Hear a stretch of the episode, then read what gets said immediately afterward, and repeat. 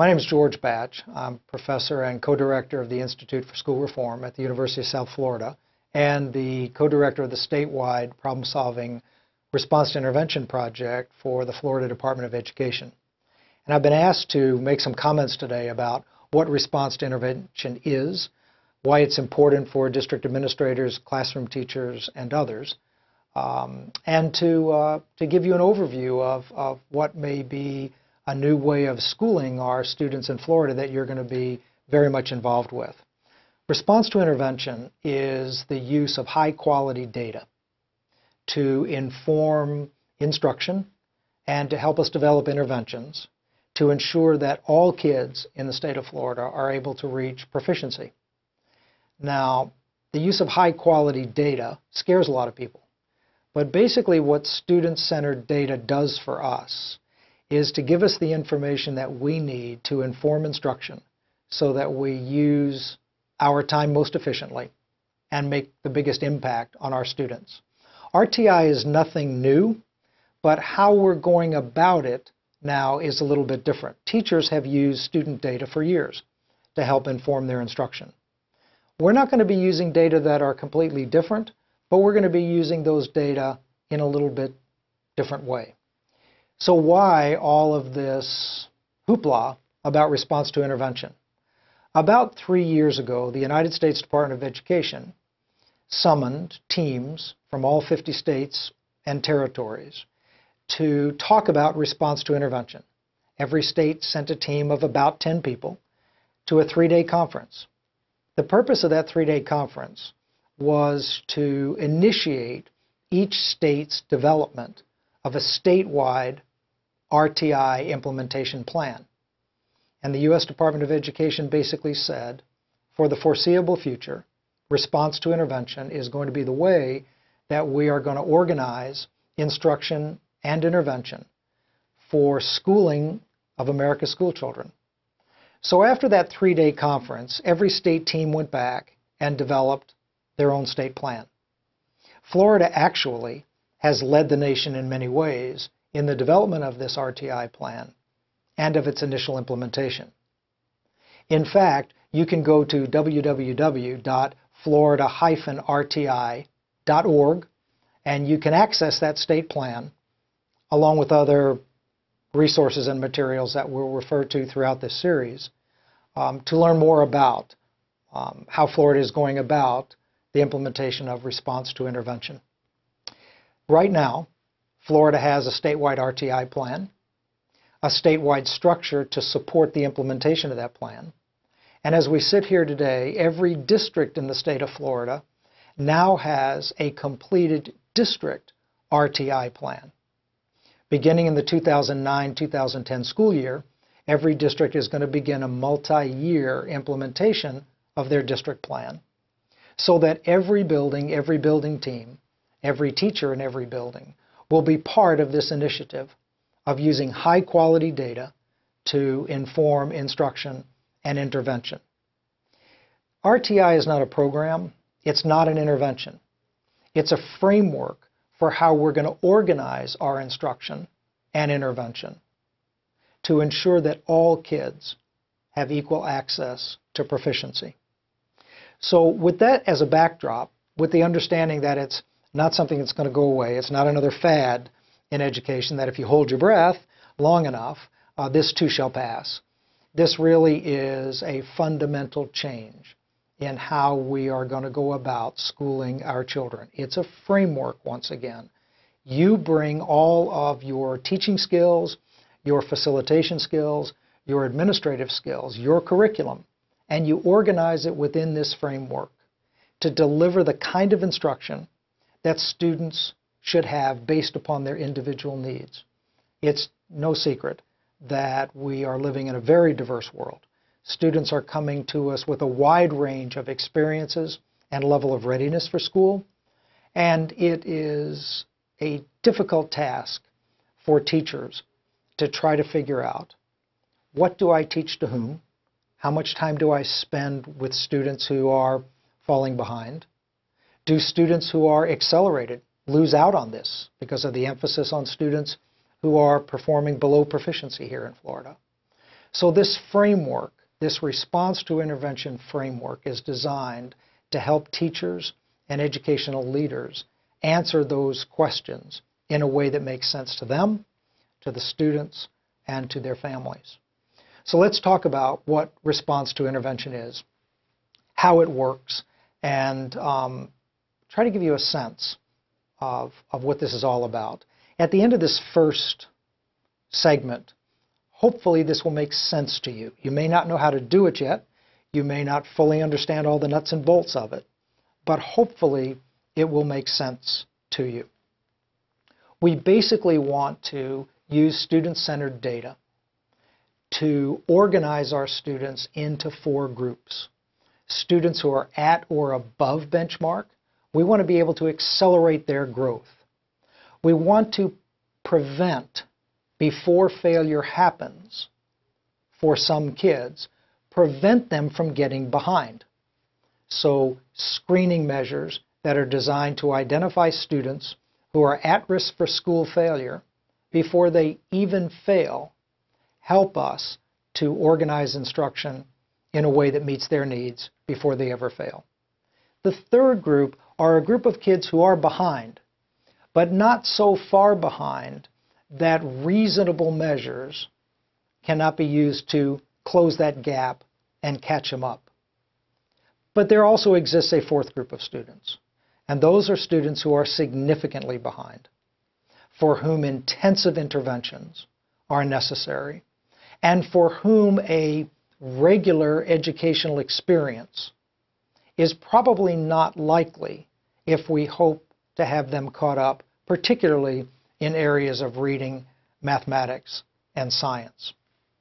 There are a couple of guiding principles about response to intervention that I want to share with you today. One is that academic engaged time, the number of minutes of quality instruction, will predict a student's achievement and performance better than any other factor.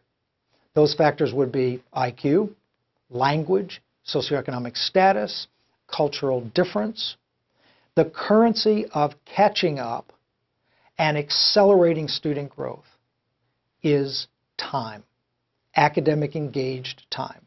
There are 330 minutes in a day, 1,640 minutes in a week, and 56,700 minutes in a school year. Those are the only minutes we have. Students who are behind cannot catch up if they receive curriculum for the same number of minutes a day as students who are not behind. You want to catch students up, you need high quality instruction delivered in great quantity. So academic engaged time becomes very important. The second issue is that students who are more than two years behind have less than a 10% chance of ever catching up unless we do something pretty dramatic. So therefore, we need data delivered to us on a regular basis to let us know how these students are doing.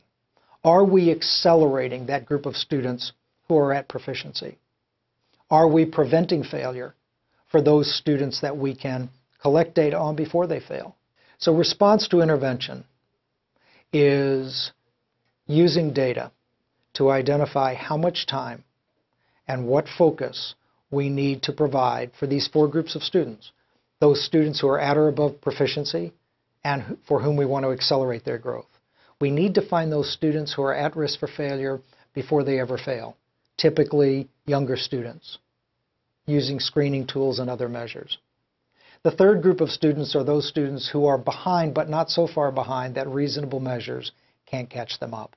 And that fourth group of students that intensive intervention student for which we have to um, modify our instructional day, modify the schedule for that student, make significant changes, hard choices also, because these students are not likely to have, be able to have the same day as everybody else because there are a fixed number of minutes, as I said before, and if we add another hour for reading, other hour and a half for reading, something's got to give.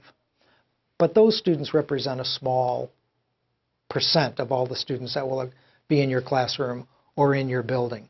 So given that academic engaged time, given this focus on using data to identify these groups of students, this instructional frame of RTI is organized in three levels.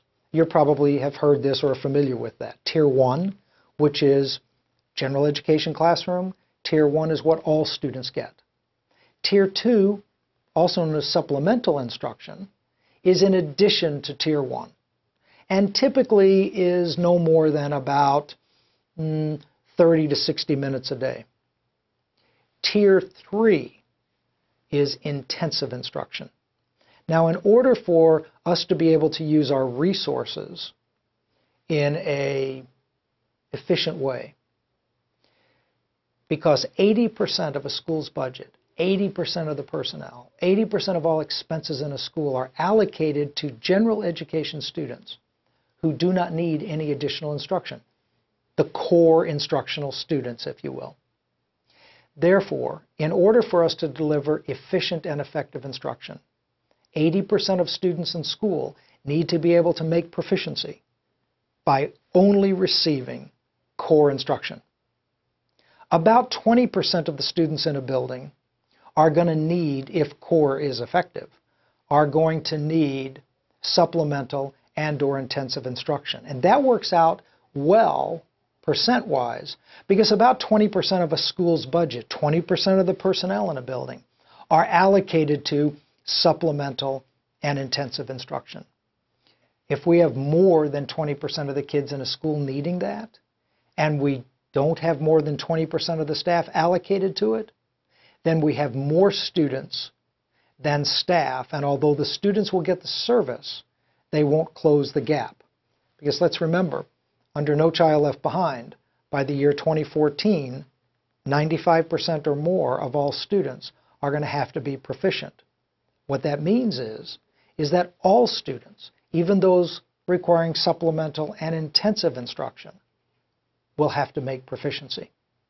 So we need to be sure that we have sufficient intensive support for students who need Tier 2, supplemental. Tier 3, intensive instruction. We can't do that if we have much less than about 75 or 80% of the students making proficiency with only core instruction. So this instructional frame is really a return on investment and efficiency model. 80% of kids are making proficiency or above with just core instruction, then we have the staff necessary to ensure that those other kids can also make proficiency. Within this three-tier model, we are going to collect data on all of the students. We collect the least amount of data on Tier 1 students. We might do benchmarking three times a year. We would use FCAT scores. We would use district-wide assessments. And basically, the data for Tier 1 is designed to answer this question. Is core instruction effective? So what a teacher wants to know, what a building principal wants to know is, are 80% of the students receiving core instruction, making proficiency? Which is a pretty simple process to determine. You can look at FCAT scores, you can look at what percent of your kids are hitting their benchmarks, you can take a look at your district-wide assessments. Once we have good, effective core instruction, we can then ask which students need additional help. But we don't know that unless we have the data. If we don't collect the data on a regular basis, then in essence the students have to tell us that they are not doing well. In other words, they have to begin to fail before we know that they need additional support. Also recall that once a student is more than two years behind, there's less than a 10% chance that that student is going to catch up. So the data are early warning indicators for us. We have to take them early enough. We have to take them frequently enough so that as kids begin to slide, we still have a lot of time left. Remember we said previously, academic engaged time, the number of minutes a week of quality instruction, predicts achievement. If we run out of time, we can't catch a student up. Students can only close the gap at a certain rate. If we wait too long, it's not going to work. An example I use a lot is when I'm in another city I'm unfamiliar with and I have to travel to the airport to catch a plane to leave. I know about how long it's going to take me. Let's say it takes me two hours to get there. Check in and catch the flight. If I leave the building two hours ahead of time on my way to the airport, I don't have to have any worries. I can even have a few delays, but I can get there on time. If I leave an hour and a half before the plane leaves, then I'm going to have to do something differently. I'm going to have to speed up, I'm going to have to take a shortcut, or I'm going to miss the plane. If I leave an hour ahead of time, no matter what I do, I'm going to miss that plane. Same thing is true with students. If we identify students early enough, we have a lot of time left. If we have a lot of time left, then the catch-up rate is slower. But if we wait until they're in 8th, 9th, 10th grade, and they're four or five years behind, we're at that one hour mark. There's not enough time left to catch those students up. So that is why data collection is so important, why it needs to be done on a regular basis. It's like flying blind if you don't collect data. You know you're going someplace, but you don't know where you're going, and you don't know how quickly you're getting there. So the big adjustment is trusting data in this model more than we might have trusted our clinical experience, even if we've been teaching for 20 or 30 years. As you can probably tell by looking at me, this is not my first year teaching. I've been doing this as my almost my 40th year in, in public education. I have learned that with the diversity of students, the new internet, Twitter, Facebook, all of these new methods of communicating that kids use to communicate with each other, that my years of clinical judgment using my experience to predict what's going to happen to students. Just doesn't work well anymore. We really need to trust data in order to ensure that we provide the appropriate instruction and intervention for students. So to summarize, what response to intervention is, is using data on an ongoing basis to say, how do I accelerate my high-performing students? How do I identify students before they fail? How do I identify those kids who are beginning to fall behind while I still have enough time to do something about it? And how do I use intensive problem solving and interventions to deal with those students who are more than two years behind? High quality instruction delivered in high quantities is the way to catch students up. In our next segment, we will talk about how the tiers work. What is the difference between Tier 1, Tier 2, and Tier 3? How do we make them work together? And um, how that fits into that instructional frame.